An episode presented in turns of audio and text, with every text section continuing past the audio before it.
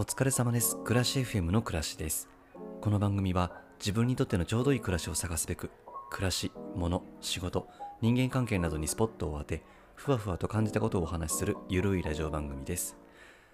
この間、黒糖タピオカミルクを飲んだんですけども、タピオカ飲んだことなくて、まあ、興味はあったんだよね。で、あとあの、黒糖も好きだから、美味しそうだなと思って、通りかかったタピオカドリンクのお店で買って飲んでみました。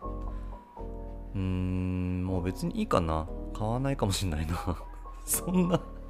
すごい美味しいとかなかったし、あれなんで流行ったんだろう。よくわかんないな。さて、今日は、えっと、きちんと終わりを意識する。あなたのおしまいの儀式は？です。それではお聞きください。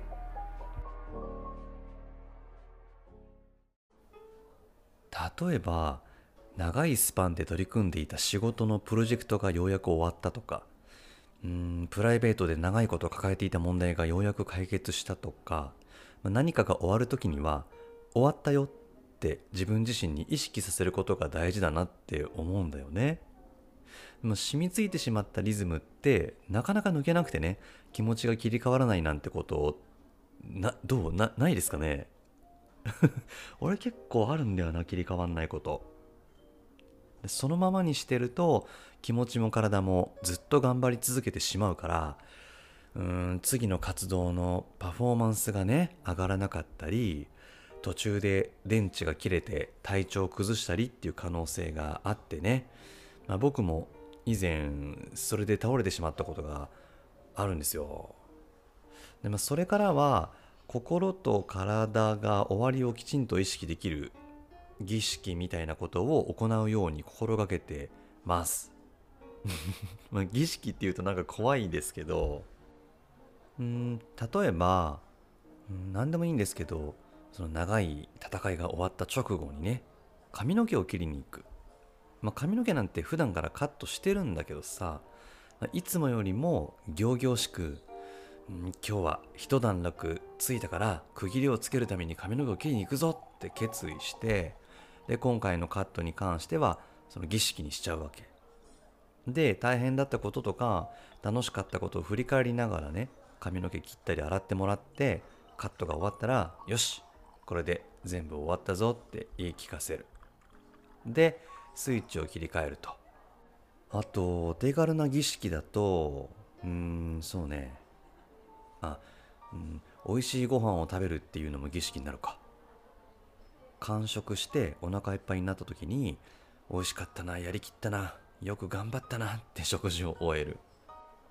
日常的なこと何でもいいけどこれでおしまいって区切りをつける儀式を執り行って絶えず前進してしまうことを止める。で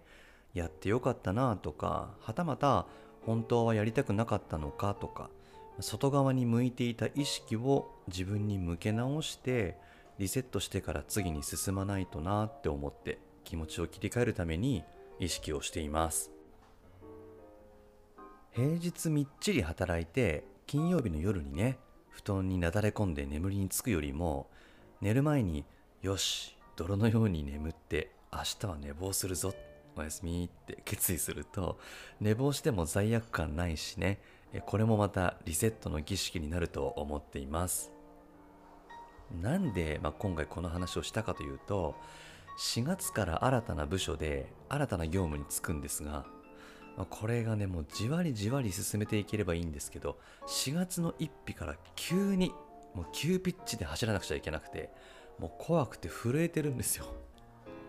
4月から、まあ、そうだな6月頭くらいまで走り続けなきゃいけないのかな。この3月までやってた業務は、まあ、2年間続けてやってきたんですけど、まあ、これはこれで大変だったから、まあ、きちんとね気持ちをリセットしてから走り出さないと途中で息切れするかもなと思って、まあ、自分に言い聞かせるためにこの話をしました。いやーもう本当に怖い。4月が怖い。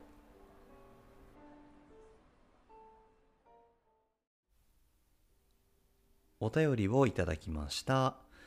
もうさあ暮らし FM のリスナーさんっていい感じのペースでお便りくださるので大好き。いやあのたくさんお便り来て読み切れませんっていうのも憧れるんだけどこの緩やかなペースで届くお便りっていうのもねすごく僕はね 好きです。はい、えー、ではお便り紹介ね。クラスさんお久しぶりです。エピソード31と35でお便りを読んでいただいた焼き鳥食べたいですどうもありがとうございます。ツイッター拝見しました。大学の講義とは？あえっ、ー、と大学でねあの僕ちょっと講義をすることになって単発でそれをツイートしたんですけどそれをねそれに気づいてくれたんですね。うんとびっくりして思わずお便りしちゃいました。ありがとうございます。ミニマリストのことなのか本業のことなのか講義内容は分かりませんがどちらにせよ大学という学びの場で語る機会が倉石さんのところに巡ってきたことそれを倉石さんが引き受けられたこと素直にすごいなぁと思っています。暮らし FM を聞きながら応援しています。あと祝50回。これからも配信楽しみにしております。ではでは。あありがとうございます。あの50回の配信の回もねきっと聞いていただいたんだと思うんですけれどもありがとうございます。そうなんですよ。ちょっとねまあ、どんな内容の講義をするのかは仕事がバレてしまうので言わないんですけれど大学でワークショップ的な講義をすることになりましてちょっと緊張もするんですけどね、まあ、あの僕の仕事に関わることを学ぶ学部学科の学生さんに、まあ、現場の実際を含めて大事なこと今のうちに知っといてほしいことを伝えたいなってずっと思っていたのでワクワクしています。先日その打ち合わせで大学に伺ったんですけど久々のねその大学のキャンパスにテンション上がっちゃって同行したその部署の同僚ともうキャッキャしちゃったんですよね。もうなんかすごいキャンパスの中にセブンティーンアイスの自販機あるよとかっつってテンション上がったりして。いやもう俺の大学にアイスの自販機なんてなかったもんだって。羨ましい。いいなセブンティーンアイス。セブンティーンアイスチョコミント僕買っちゃうんだよな。チョコミントとかあとはあのバニラとソーダのやつとか。いやセブンティーンアイス美味しいですよね。うんたまにすごい食べたくなっちゃう。まあその話まあいいんだけど どうでも。でもその同僚なんかはねあのもうねえねえ見てくださいよ。女子大生がいますよってもう3回くらい俺に伝えてきて。仕事で来てるのになんか見学会あのオープンキャンパスみたいなノリでちょっと後で反省してしまいました。ということで焼き鳥食べたいさん応援のお便りありがとうございました。